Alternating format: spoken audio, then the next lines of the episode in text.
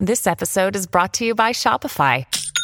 Forget the frustration of picking commerce platforms when you switch your business to Shopify, the global commerce platform that supercharges your selling wherever you sell. With Shopify, you'll harness the same intuitive features, trusted apps, and powerful analytics used by the world's leading brands. Sign up today for your $1 per month trial period at shopify.com/tech, all lowercase. That's shopify.com/tech. Difficult to keep the line between the past and the present. You believe that someone out of the past can enter and take possession of a living being? We may be through with the past, but the past is not through with us. Welcome back to The Next Picture Show, a Movie of the Week podcast devoted to a classic film and the way it shaped our thoughts on a recent release. I'm Keith Phipps, here again with Tasha Robinson, Genevieve Koski, Scott Tobias. In the first half of this conversation, we talked about Westworld, Michael Crichton's 1973 film about an amusement park filled with robots and murder. In the second half, we'd like to talk about Westworld, a new HBO series that uses the movie as a foundation for an ongoing narrative. The show's been a long time coming for the network, which has struggled to find a successor for Game of Thrones, which will end soon. 3 episodes in, Westworld is looking like it could fill that void. It bears the stamp of 2 creative teams who, from all appearances, seem to be working together harmoniously. Jonathan Nolan, who co-created the series with Lisa Joy, is revisiting some of the issues of memory and identity raised by the story that inspired Memento. Joy, who is Nolan's wife, is a bit less well-known at this point, having mostly worked on series like Burn Notice and Pushing Daisies. J.J. Abrams and Bryan Burk serve as executive producers and, like Lost, the series has teased a number of mysteries and taken only baby steps toward answering them. Abrams loves his mystery boxes, and the setup so far has suggested this one will take a while to unlock. We could probably eat up the rest of our time talking through the plot, so let me say this. Westworld to date plays like a series in which all involved have decided to deeply consider a lot of the issues the original film breezes past on its way to the killer robot carnage. The lives of the engineers, the motives of the organization behind it, the draw of the park, the inner lives of the robots, the particular lure of the Old West, and the philosophical implications of subjugating creations indistinguishable from humanity. Access your current build, please. What is your name?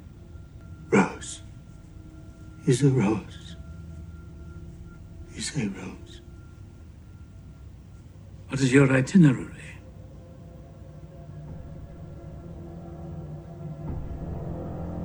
To meet my maker. Ah. Well, you're in luck. And what do you want to say to your maker?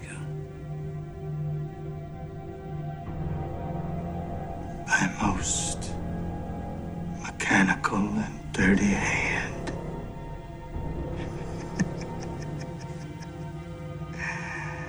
I shall have such revenges on you both. The things I will do, what they are, yet I know not, but they will be the terrors of the earth. You don't know where you are, do you? You're in a prison of your own sins. Turn it off. So let's talk about both Westworlds. How have you been enjoying the series so far? I think it's great. I think it's a completely brilliant show that by making the robots and the robots' point of view an element of the show, a strong element of the show, an ever-evolving element of the show, has just opened up all sorts of philosophical questions. It's made something extraordinarily disturbing. It allows us to sort of question what it is that constructs us as human beings. It's that memento thing of just breaking down how the human mind works and doing it in the form of machines.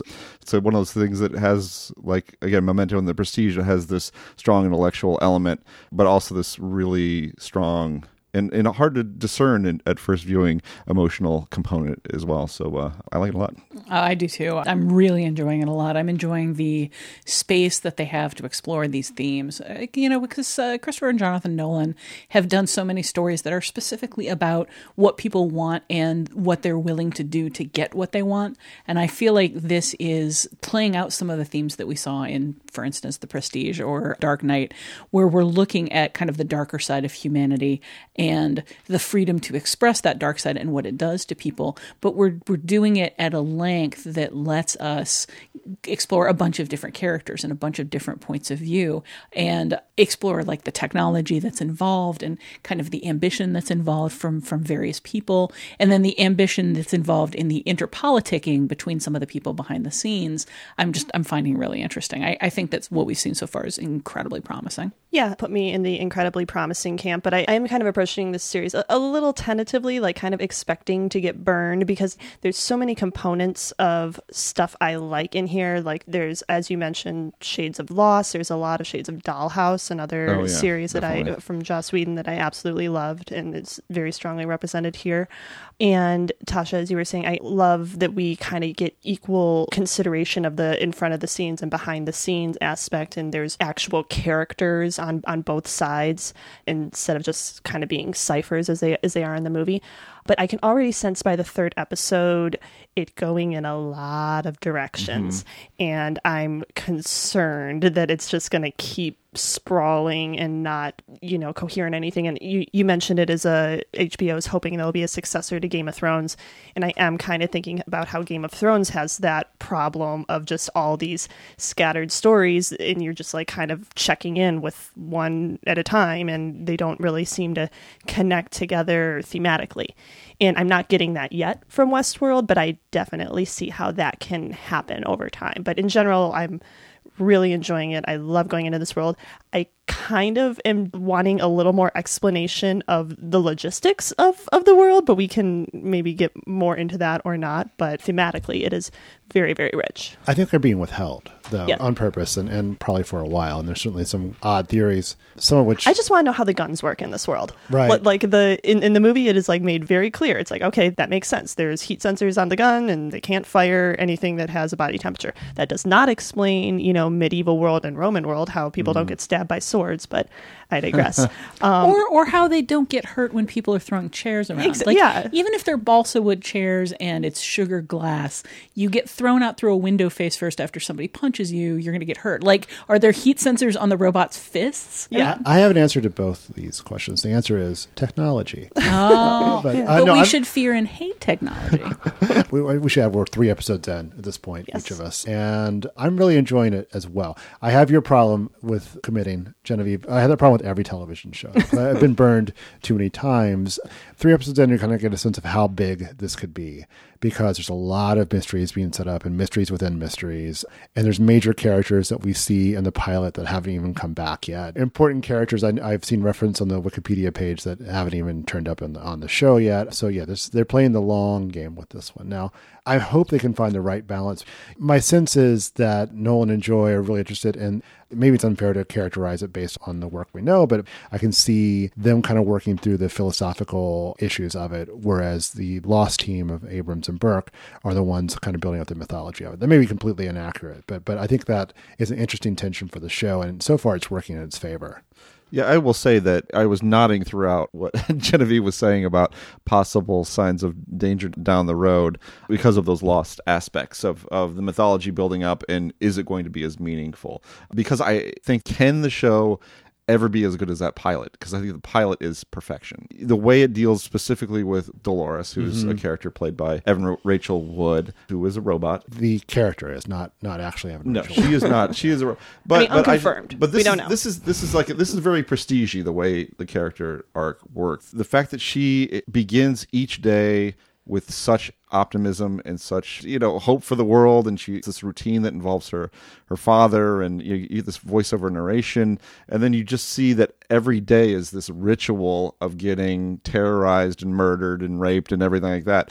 And then it just begins again. And it's just the accumulation of that over time is so heartbreaking. You can't really do it a second time in a way. It's so pure in a way that the series ongoing may not be able to match for me. Wood has compared it to a Disney princess, like putting a Disney princess character through the ringer like that is really interesting. I know what you mean. The pilot is almost a satisfying film on its own terms, like just the journey that she goes through, that final shot. But I thought it really kicked into gear with the third episode. I think the third episode is my favorite so far. But I do want to go back to what you were talking about with Evan Rachel Wood's character real quick. And I saw a little bit of kind of online pushback when the pilot aired about like, oh, another HBO series where a woman gets raped in the first however many minutes, blah, blah, blah. And I think that is a understandable knee-jerk reaction given a lot of what we see on HBO. But the reason I am willing to cut Westworld some slack at this point is because it really seems to be engaging with the idea of trauma and the scars that leaves, in this case, the scars it leaves on artificial intelligence, both Evan Rachel Wood's character and Thandie Newton's character, who is a madam in a bordello. So, I mean, we should say that Westworld is pretty rough. We were talking in the first half about how the movie is very PG and, you know, sex is just them rolling back and forth, and it's that 70s red paint blood. Westworld, the TV series, is the opposite of that in every respect, pretty much. At this point, there is still enough substance and thematic consideration to all that that it is not yet becoming the cliche that I think a lot of people were writing it off as at the beginning. That said, we literally open on a shot of naked boobs. And as much as I liked the pilot, I do admit that on that first shot, I was just like, really? Okay. At this point, I think like HBO is just like trolling us to a certain extent. And well, I mean, and the show is there's a meta element to the show. There's the Logan character talks about how, you know, you may think this Westworld experience you're about to go through is just going to be a bunch of tits and violence like I like, but it's actually much deeper than that. Yeah, yeah. It's like, I think there's a message being sent here. Certainly. And I mean, the things that Dolores goes through don't bother me narratively either. I mean, HBO's doesn't flagship... It's not hard to watch. Oh, sure. No, I mean, it doesn't bother me specifically in the it's redundancy not gratuitous. Of HBO's stories. Yeah. And the fact that they always seem to have these certain elements that are very objectifying for female characters. HBO's flagship shows, like the biggest hits that they've had, are all consistently about men in power and how they abuse that power. And one of the primary ways they always abuse that power is by abusing women. A lot of them, as they develop over time, and to be fair, Oz was most specifically about men abusing their power on other men because there weren't a whole lot of women present. But like some of them have developed into more over time. That's just, it's a running theme that to the degree that when I see it start up again, normally I kind of go, all right, here's another one of those. Thanks, HBO. The pilot of this one really won me over. But the pilot won me over because it's so much, as you say, it accepts trauma and it's about processing trauma, but it's about morality. It's about what human beings want and like the horror of what happens when they can have whatever they want and what that does to everyone and everything around them. And like the sheer responsibility of examining that question right now is enough to win me over in the show. Like even if I didn't love the actors, even if I didn't love the aesthetics so much, even if I didn't love drawing all of these themes out of a movie that I think didn't do enough with its themes, just the fact that we're examining those themes would be enough, I think, to pull me into the show. And also feel like the show, in contrast with all of those HBO shows, is very strongly anti-erotic and cold and science fiction-y. Yeah, and piles of naked bodies mutilated. Yeah, it's very... You know, I mean, again, as someone who likes the sensual nature of cinema, I mean, this is not a turn-on of a show, really. It is an emotional show, and it's a traumatic show, and it's difficult to watch.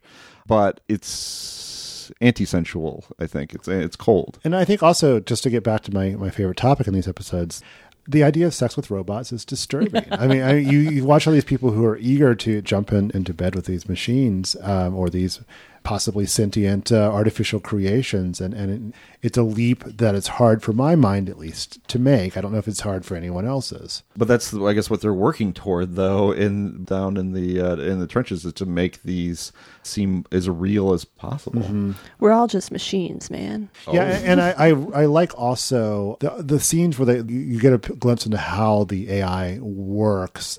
Like in the third episode when Bernard is talking to Dolores and it's like, why did you say that? Well, that was a subroutine to get me to ingratiate myself to you. And it's like, oh yeah, okay, that makes sense. Or turn off all scripted answers, only improvisation. Yeah, that is something that I wanted to talk about, and what I really am intrigued by in the show is the idea of storylines and the idea of writing the experience. And there's this like smarmy writer character who's kind of at odds with Anthony Hopkins' character, who's the Walt Disney basically of this world. But yeah, the idea of characters having narratives and backstories that interact, but can also change, and that they can, we are finding out, deviate from. It's this neat little meta element to this that also serves the purpose of being a logical explanation for how certain things happen. And I find that really satisfying. It also lets the metaphor shift. Like, is this really a show about TV shows? Mm-hmm. Is this really a show about gaming? I mean, there's you know, gaming is a constant thread to this too. Like the way the narratives get interrupted and things change, or the visitors are kind of drawn into these narratives, like these come-ons, like sign up for the army, join our posse or whatever, you know. It's like they're different possible narratives for people to go down. And we also have Ed Harris's Man in Black, who we should probably talk about some more, talking about finding the deeper layer of the game. But I suspect it'll also lend itself to other possible interpretations as well. One thing that occurred to me is it's an interesting time for this series to be appearing because of the sort of popularization of VR, which is I'm glad I'm not the only one who is wondering if this is all VR enabled. Are you thinking within the show or the actual Westworld? Oh, you're thinking the Westworld itself is a VR. I don't know. I'm not clear. I was thinking the series itself seems to me in some ways to be a comment on the idea that our passive forms of entertainment are kind of maybe giving way to more active forms of entertainment, from, be it gaming or virtual reality. I mean, we talk about peak TV as if maybe it's all downhill from here. We talk about the end of cinema now. I don't take either of those conversations all that seriously because I think there's always going to be a place for those. Nonetheless, I think they're going to have to start living side by side. They already are with gaming and side by side with VR, which seems to be the next coming thing in some ways. Yeah, I mean, that's VR is one of the central topics at The Verge. It's something we cover a lot. And there's this feeling among the editorial staff in particular that what's interesting to write about right now is individualized experiences, interactive experiences, because people are getting tired of passive entertainment. And we've had some neat pieces lately. Brian Bishop out in LA is doing this series around Halloween about these interactive, like haunted house experiences, but with narratives that are tailored to you and your choices. Mm-hmm. And it's kind of this weird combination of role-playing and virtual reality and theater all coming together. And that feels like what this is. It also feels like my nightmare. But kind of speaking to that thing it's about... It's a play where people talk to you. No. I remember Scott also not being a fan of the sit in the front row and the people on stage might interact with you. I can't imagine. Like in live, that's the worst thing I can ever think of. Actually, I'm gonna out myself as a potential Luddite here. I think VR is where I step off with technology. I think I had a really good run from the Merlin and Simon through the iPad, but I think I'm done after that. So I don't know. You'll enjoy. When I was at Tribeca in April, I had a VR experience where they basically just put me in a headset and I was on stage with the Grateful Dead in perfect 360. My nightmare. It was amazing. Like as a music fan, I can't believe that you wouldn't be into that. You're on stage with the Grateful Dead, but unobserved. Like you're not in anybody's way, but you have a perfect view. You can turn in any direction and see what's going on. You can see the people who are watching the show and you can watch them experience it, or you can like focus in on anybody who's on stage and like watch the fine details. I think Keith is more of a string cheese incident guy. So if you really plant that in his head, then maybe... But I mean, the idea behind that kind of virtual reality experience is you are having an experience that goes beyond something like going to Westworld and shooting somebody or doing a VR thing where you're in space. It's an experience that you can't have in reality. But it's just like this high fidelity immersive thing where you choose what your focus is, where you choose, it's kind of simultaneously this experience that's universal. Like no matter how many times you play through it, it's going to be the same song and the same space and the same crowd. But it's also entirely designed to your specific taste. Like you can decide where to look, you can decide where to focus and what you're interested in. And I mean, that's so much of what they're talking about in Westworld is this ability to like reconfigure reality. Like reality goes around you in this like giant perpetual ongoing sphere, but you're the most important person there. Everything you do has a ripple effect and everything you do causes the story to realign around you. I mean, that's a humongous ego trip. I think you guys just don't have enough ego is what's going on here. Maybe you also don't have $40,000 a day to blow on these experiences. There's that too. Okay. Well, I mean, if it is a matter of ego and sort of ego driving us to seek these experiences, what's your take on the various humans and their motives in this world, Scott? Yeah. So yeah, my topic is humans. And after the first episode of Westworld focused on Dolores, who is an android, the second episode shifted to follow one of the newcomers named William as he shuttles into the park for the first time. His escort brings him to the room where he can pick his custom-fit Western garb, and in the process, she makes it clear to him that she's available sexually. He starts to ask her a question that she obviously gets from every person, which is if she's real. And her answer is a rhetorical question, which is, if you can't tell, doesn't matter. And I think at that moment, it does matter to him. He turns her down. He picks the white hat instead of the black hat. And yet the park, as we hear from both the veteran guests and the behind the scenes people, have a way of revealing who guests are. People find out who they are through the experience of visiting this park. You know, the hosts in Crichton's Westworld have rings around their hands that let you know if they're robots or not.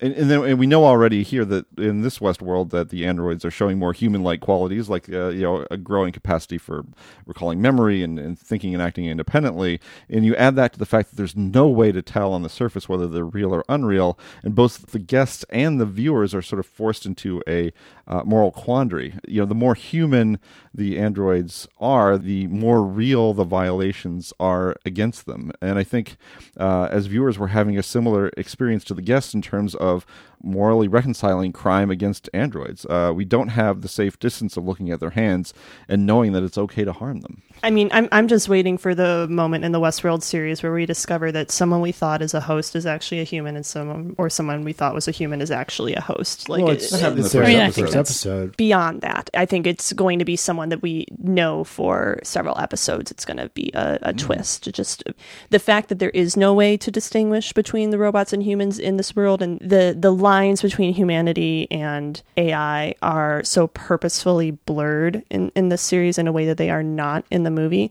that it has to be building to something. There are many shoes to drop, I think. We're dealing with a Nolan here. Like, they're going to be layers. Exactly. The most extreme interpretation I've heard so far is the only human is Anthony Hopkins, which is, I kind of love that idea.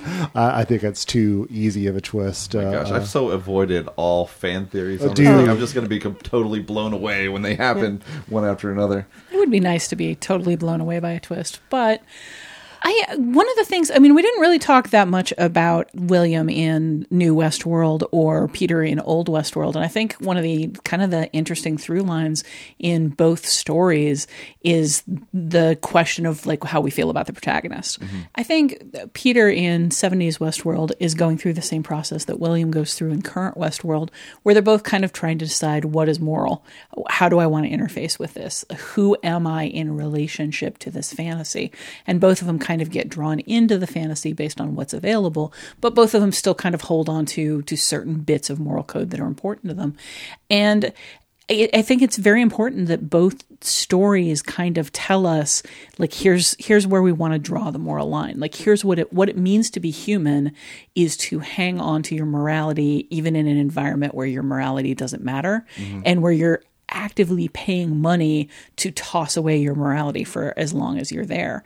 I mean, I think that's what makes those characters interesting, and to whatever degree they're sympathetic, what makes them sympathetic is kind of seeing in them that moral conundrum and watching them define who they are. And then, of course, we have the Man in Black, Ed Harris's character, who in a lot of ways kind of fills the role of the gunslinger in 70s Westworld, although obviously there's a lot more going on there, but he is at this point in the story that kind of the biggest embodiment of evil in this world. Your mileage may vary depending on your definition of evil, but he is a very violent man with no regard for AI life, and he is human, and he is kind of the worst of human impulses given a playground in which to indulge those impulses. And I think putting that onto a human character rather than a host where that is their story or their narrative is very pointed, because all of these hosts were created by humans.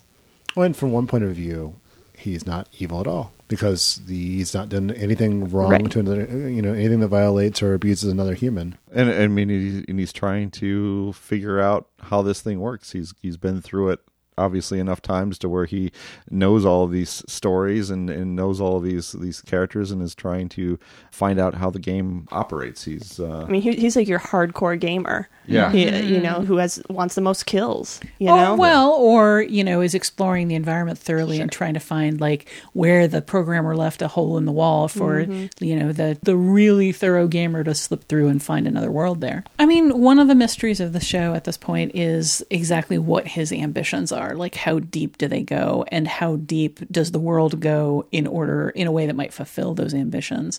And then at the same time, we've got Anthony Hopkins on the other side. And the question is, how deep to his ambitions go? I feel like we've got a kind of a white hat and a black hat story here that's specifically about human endeavor and human desire. I kind of said that earlier, that it's all about like human desire and how it's fulfilled. But then like sort of outside the game, outside the story, we have these kind of two conflicting, one person trying to build like ever bigger worlds to what end we don't entirely know yet. And one person trying to puncture holes in that world. Creator and the destroyer. Yeah, exactly. So you want to get mythological about it. But in both. Yeah, actually I hadn't thought about that, but it is a very like God and devil kind of. We're in Lost territory all over again. Yeah, right? The white and the black. It's all a game of backgammon, you guys. I gotta admit, I am way less interested in their ambitions than I am in kind of the more complicated, like, moral conundrums going on in the show. You know, I said at the beginning that I really like that we get some actual characters and some actual stories in the behind-the-scenes world. But at this point, I do care about the AI characters so much more, specifically Evan Rachel Wood, but also I'm really curious what's going on with James Marsden's character. Teddy Flood. Really? Teddy Flood? Teddy Flood. Yep, right there. I'm looking at it on the screen. I do think it's interesting that the robots have so much humanity in this world, which is a pretty good segue into my topic, which, hey, look at that, is robots. We've already talked about a lot of what I wanted to bring up, but given that we're talking about robots, I thought maybe we should devote a little time to one Isaac Asimov, who's most famously known for coining the 3 laws of robotics.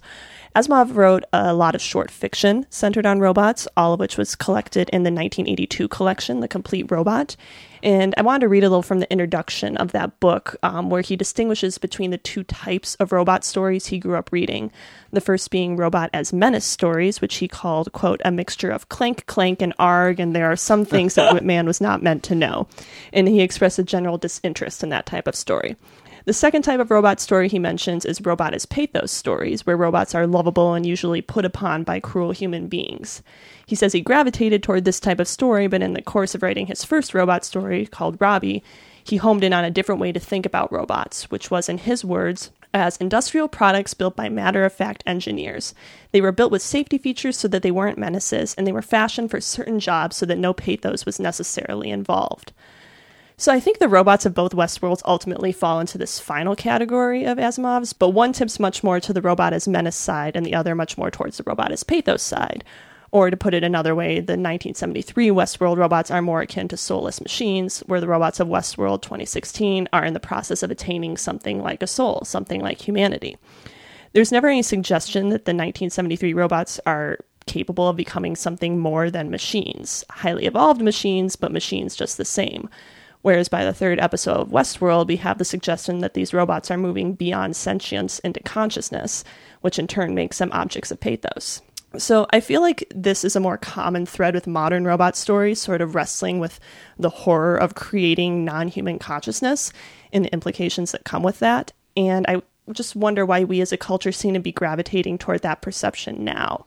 Is it just a simple evolution of ideas, or the fact that robotics have advanced to a point where it seems feasible that such a leap could take place in our lifetime? I don't really know, but I'm just wonder if you guys have any thoughts. I want to back up on that. I think it's interesting that you find them developing consciousness as moving them more towards pathos.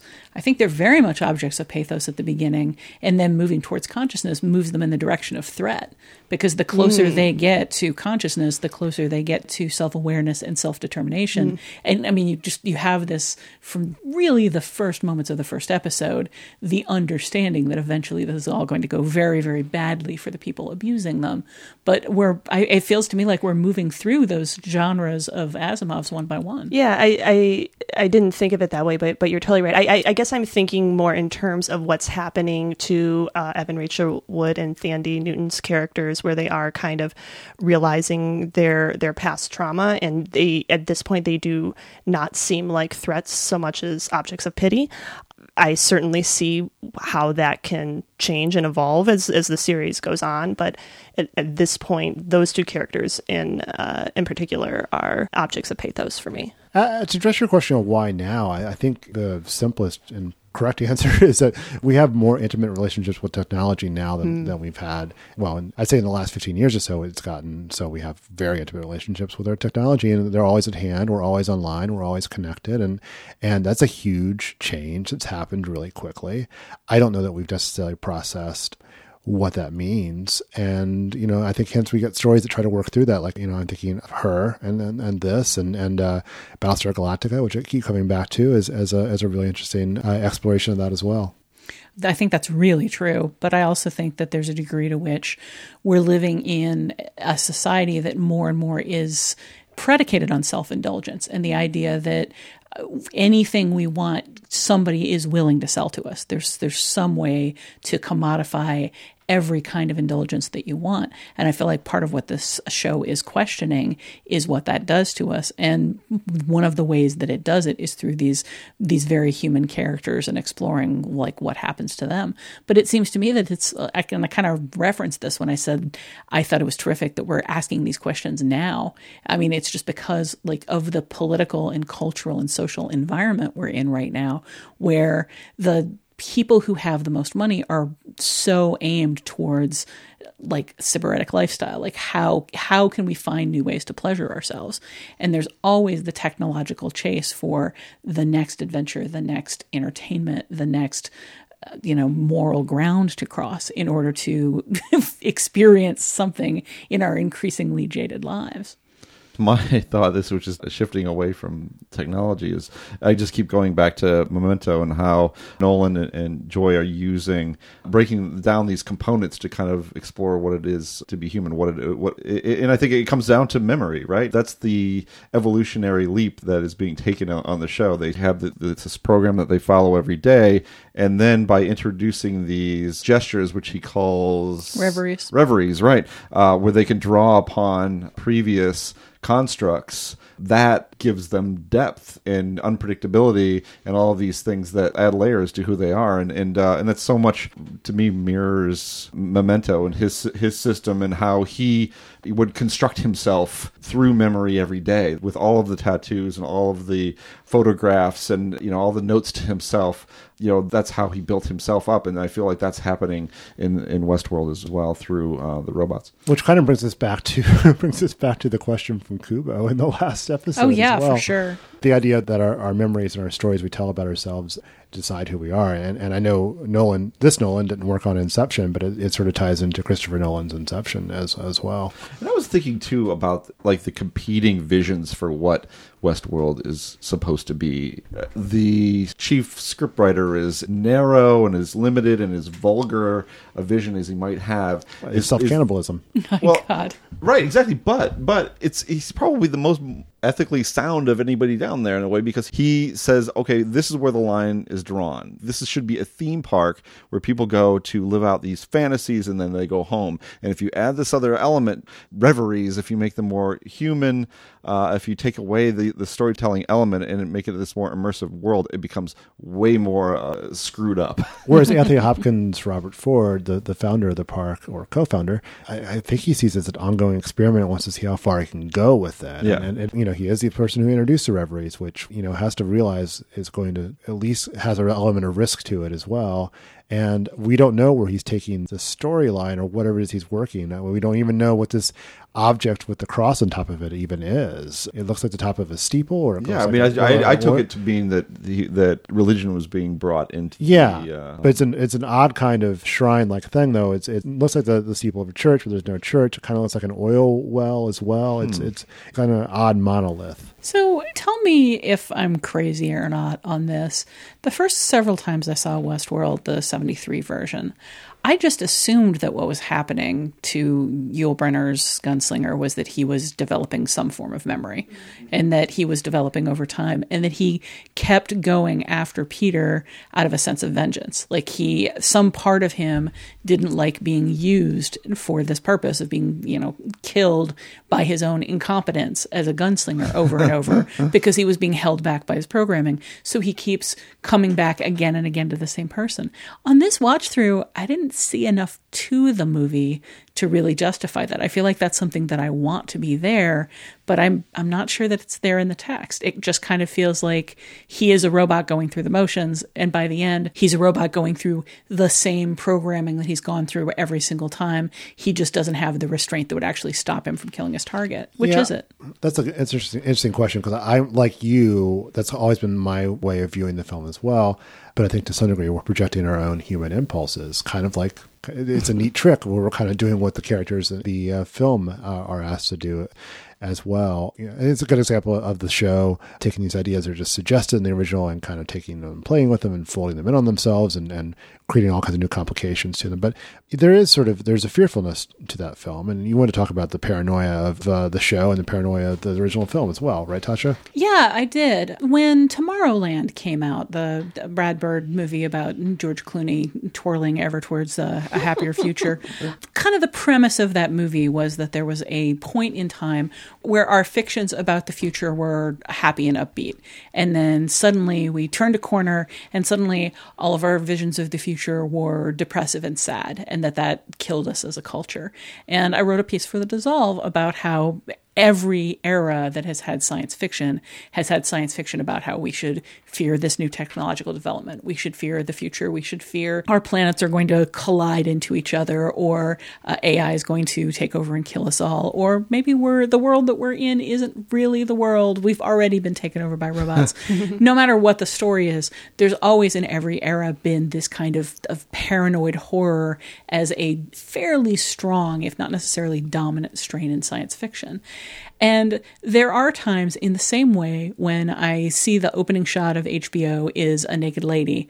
There are times when I see a new science fiction show or story or what have you that's about how this thing that we're just now on the cusp of developing is going to kill us all, that I kind of roll my eyes and go, this again? Like, why are we so afraid of the future? And the answer always seems to be we're afraid of losing our humanity. We have to figure out what humanity is in order to hang on to it. We're paranoid that whatever change comes down the pike, that change is going to take away from who we are. I find it really interesting that in so many science fiction stories, we keep kind of moving the line of what humanity is and where it is. And I'm very glad to see this show grappling so directly with that. Not with just the assumption that we're this kind of like perfect and complete species, but something that we've built because we have challenged God and crossed some line. Something might impinge upon that. It questions who we are on a fundamental level, kind of to start with. But I'm sort of curious how you guys relate to this, the way science fiction is always telling us to be afraid of science and afraid of scientists and afraid of technology and afraid of developments and just afraid of change in general. Well, it's always wrong. I mean, we don't know that we're not all in glowing pink bubble baths being tended by robots. Yeah, I mean, I'm not as well versed in the various eras of science fiction as other people at this table, so I probably shouldn't be talking about this. You're the one quoting Isaac Asimov at length. So. I did something called research. I do think it's interesting that in Westworld and in lots of science fiction that kind of trades in this paranoia, we're dealing with technology that allows us to express our humanity in some form or another. And in the case of Westworld, that's indulging human vices. And maybe the fear or maybe even shame that comes with that is what is playing into the paranoia, the idea that technology will erode our humanity by enabling the worst aspects of it. So maybe that is sort of at play there. Something we haven't talked about is why the Old West and why that fantasy has such a draw in either film. I think it's a little more obvious in Westworld because these are characters who, even if it's in the near future, who grew up watching a lot of Westerns. That's not necessarily true of our generation. The Western has been more of a legacy genre that's occasionally has like surges of revival, but it's not really primary form entertainment. But I think we don't really know that much about the world of the series, the world outside of Westworld, what day-to-day life is for someone like William. But there seems to be the pleasure of escaping from technology via technology is at the core of this appeal. And like the Old West being this sort of fully developed, recognizable world that's not troubled by the constant connectivity. I can see that being a draw for us right now, actually. Totally. I mean, freedom, I guess, would be the word for it. You think about the Old West, you think lawless. Of a place, right? Yeah. Lawless, exactly. And you know, surely if the world we live in now is developed any further into the future, we can expect a world full of surveillance where our lives are very controlled and monitored, and to go to a place, you know, again, through technology, where you do have that room to roam and nobody telling you what to do and being able to pursue whatever fantasy or vice you want to pursue. I mean, that there's an appeal to that. But interestingly, the guests in Westworld are surveilled and monitored by the behind the scenes people. Like their every move is tracked, and that's ostensibly for their safety or to continue the narrative that they've inserted themselves into, but they are being observed constantly. That's a good point. This whole scenario, top to bottom, reveals our humanity rather than any threats to it. It really is the component that undoes everything. At least you can see it undoing everything, where there are characters who are just in their human ways flawed, and inserting those flaws, their hubris, their vulnerability into these creations and making them flawed and not functioning as they should. I think about those conversations that Jeffrey Wright has with Dolores. That's him expressing his humanity. That's not him trying to manage the situation. It's him making it worse because he has his own impulses and his own instincts about what he wants from these androids too. So in that sense, it kind of breaks from it. I don't think the show is really as concerned with the future as much as it might seem. I think it really is just a breakdown of the component parts of humanity, really. I think it's still early days, and we still have yet to see like what the show is truly going to be about. But overall, given where we are right now, I think you're absolutely right. I'm more thinking of the original Westworld and that feeling of, AI is going to kill us. Yeah. Robots are going to kill us. Our servants are going to kill us. Crichton definitely comes from that perspective. Exactly.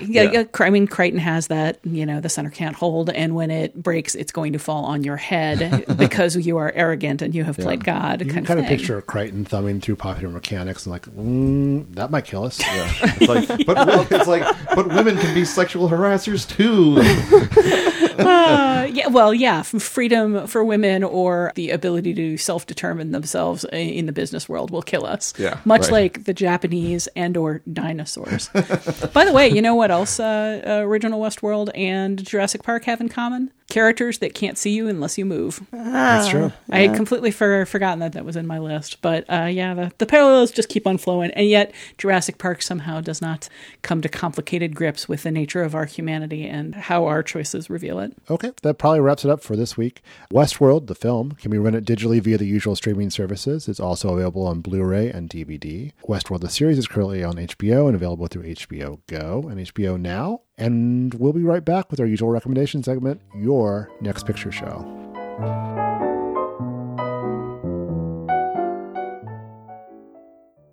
Hey guys, Genevieve here with a little announcement for our Chicago and Chicago-adjacent listeners. I know there are a lot of you guys out there. We're going to be doing a live show as part of the Chicago Podcast Festival, which is taking place the weekend of November 17th. And you're invited. Yay! We're doing a live recording on the night of the 19th, which is a Saturday at Steppenwolf's 1700 Theater. So we should be feeling very fancy, and we're working on a fun and different format for the show, so it should be a treat for you guys as well. Tickets are $20, and that also gets you in to see a recording of the Chicago-based performing arts podcast Booth One, so there's a nice bonus for you as well.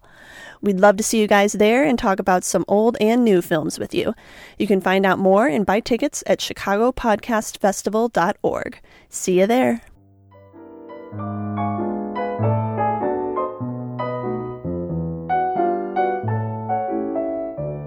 Finally, it's time to catch each other up on films or film-related items we've seen in the interim since our last podcast. We call it Your Next Picture Show in the hopes that we'll put some interesting choices on your radar.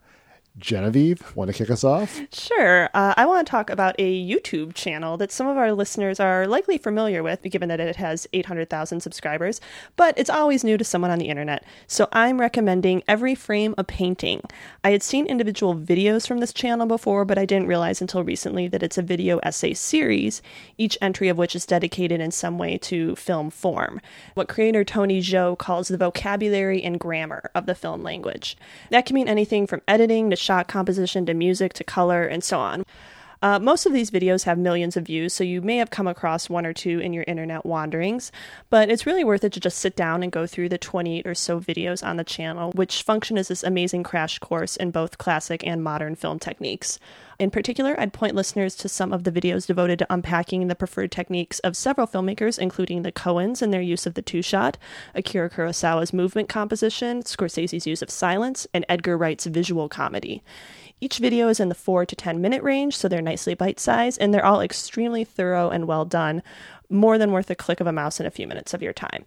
That's Every Frame a Painting. You can find it at youtube.com/everyframeapainting, and I believe it is a Patreon-sponsored project, so if you like it, you can also support it that way. Wow, that sounds great. I don't know why. You would really like these. I know, and I've heard. And they're short. You love short things. Yeah, they don't take much of my time. The film I'm going to recommend takes up a little bit more time than that. It's called Certain Women. It's the new film by Kelly Reichardt, who's one of my favorite directors. She's only made great movies. That's all she's done. River of Grass, Old Joy, Wendy and Lucy, Meek's Cutoff, Night Moves, now this one. This is based on 3 short stories by a writer named Mally Malloy, who is Colin Malloy's sister from The Decemberists. Huh. How about that? And they're all centered on women in Montana. Laura Dern plays a small-town lawyer who's trying to advise a mentally disabled man against pursuing an unwinnable lawsuit against the company that employed him when he was injured on the job. Michelle Williams plays a woman who tries to negotiate with an old man to give her and her husband a pile of native sandstone to use in a house they're building for their family. And then the last segment stars Lily Gladstone as a ranch hand who audits an adult education course taught by Kristen Stewart, a lawyer who drives 4 hours each way twice a week to do it. These are all very small stories with subtle intersections, but many of Reichert's pet themes are present. Unsettled characters trying to find their place in the world, the reconciliation of civilization and nature, and at least 2 stories, the difficulties women face in asserting their will over men. It's a beautiful piece of work, and it's defiantly independent. Reichert has never been one to negotiate for some Hollywood deal or Amazon show.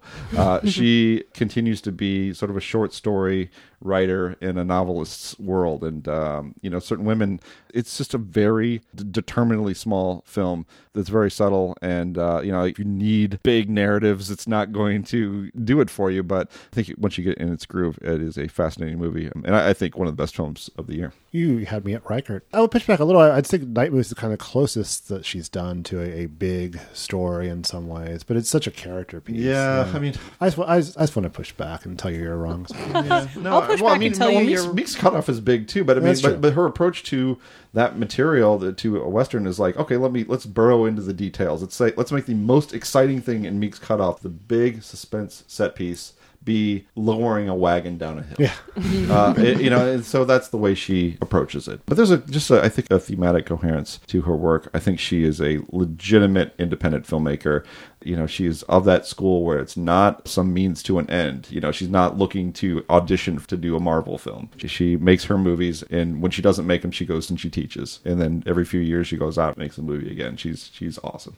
Unlike Keith, I'm going to push back and tell you that you're right. I also saw Certain Women at TIFF, and it's really sweet. It's really small. It's really specific. It's really immersive. And I am not always nearly as sold as on Reichert's films as you are, but this one really took me.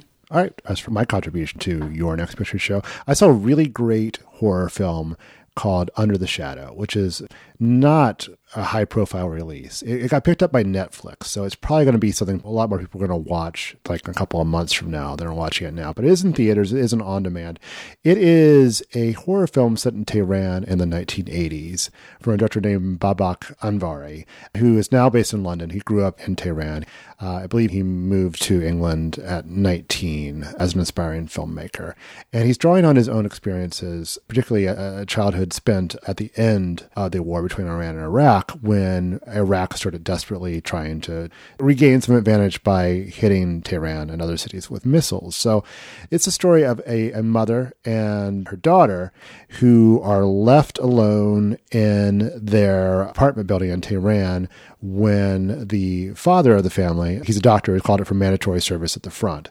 So you already have the situation where they're alone in this apartment building in a city that's being shelled with missiles, but then there's also the matter of the jinn that are going to torment this family. And they're not the nice genies of the film Aladdin. It is a really stylishly made film, a really subtly made film. It begins kind of in the style of Iranian neorealism, and it kind of slowly turns up the unsettling elements. By the end, it reminded me a lot of The Babadook. If you like that film, if you like horror films in general, if you're a fan of jinn, I would recommend seeing the movie Under the Shadow. That sounds really cool. Definitely a director to watch and a film to seek out. Tasha, how about you?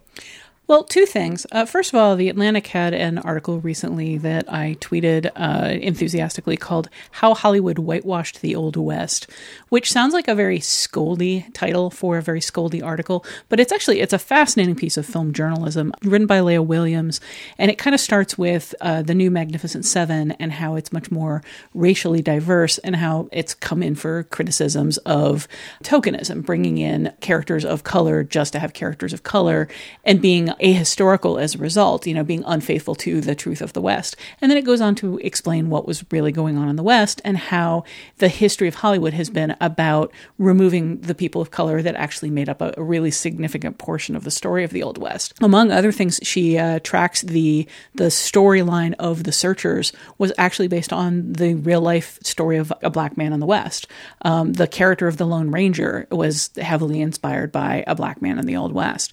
And it talks about the origin of cowboys in Spanish tradition and a lot of other things. It's really informative. It's a really entertaining read, but it's also, if you're seeing people constantly complaining, they're throwing these things into stories nowadays as a sop to the social justice warriors or whatever. No, what's going on right now with modern Westerns is actually a conscious corrective to literally decades of cultural whitewashing and cultural brainwashing, kind of removing the actual history from history in pursuit of the specific image. And it's not a scoldy or complainy type of article. It's just, hey, here's a bunch of really cool, interesting trivia about where these films came from and how what we're seeing today is actually much more accurate to history. So that's The Atlantic, How Hollywood Whitewashed the Old West. It's a really entertaining read, but it's also just a really useful link to bookmark. Also today, I saw a little movie called Batman Return of the Caped Crusaders, which is Rick Morales's animated movie, yet another movie in the kind of Warner Brothers DC animated story stable. But this brings back Adam West and Burt Ward and Julie Newmar to reprise their roles from the original 1960s Batman. And it is very much a loving recreation of the 60s Batman TV show. The animation style is all of the character models are taken from the 60s show. The voices, obviously they couldn't bring back people like Cesar Romero or Burgess Meredith or Frank Gorshin because unfortunately, all of those people are dead, but the people voicing the characters are voicing the characters as they were originally on the 60s show. The humor is very similar. It's referential, but not too referential. But I mean, it's basically a feature film that could be a lost episode, well, kind of a lost double episode of the 60s Batman. It has that sense of humor. It has the ridiculously florid, alliterative writing. It has the scene where they go up the side of the building on bat ropes, and it's very clear that they've just turned the camera 90 degrees. There's actually a scene where a fight takes place in a TV studio, and somebody pauses to put all of the TV cameras on fight scene Dutch tilt to reflect the fact that there was always the Dutch tilt going on in the fights. You get the big blam, kapow, plazooey, comic book splashes when the fighting goes on. It's kind of corny in the way of the 60s show. It's kind of hilarious, but it's actually darker than the 60s show was, but not dark to a ridiculously grim and gritty place. More just being a little more daring, I think, than they could be in the 60s with some of the implications of like who Batman is and how he would react under certain circumstances. It's light entertainment, but it's really fun. It was in theaters today for as a Fathom simulcast one-time event, but it is as of... And we're taping this on Monday the 10th. As of tomorrow, Tuesday the 11th, it'll be available widely on demand. And then fairly soon it'll be out on DVD and Blu-ray as well. Oh, Tasha, I already had that Atlantic article saved to read later, so I'll dig that up. And anything with Batman, you know I'm there. So thanks for those recommendations. And thanks to everyone else.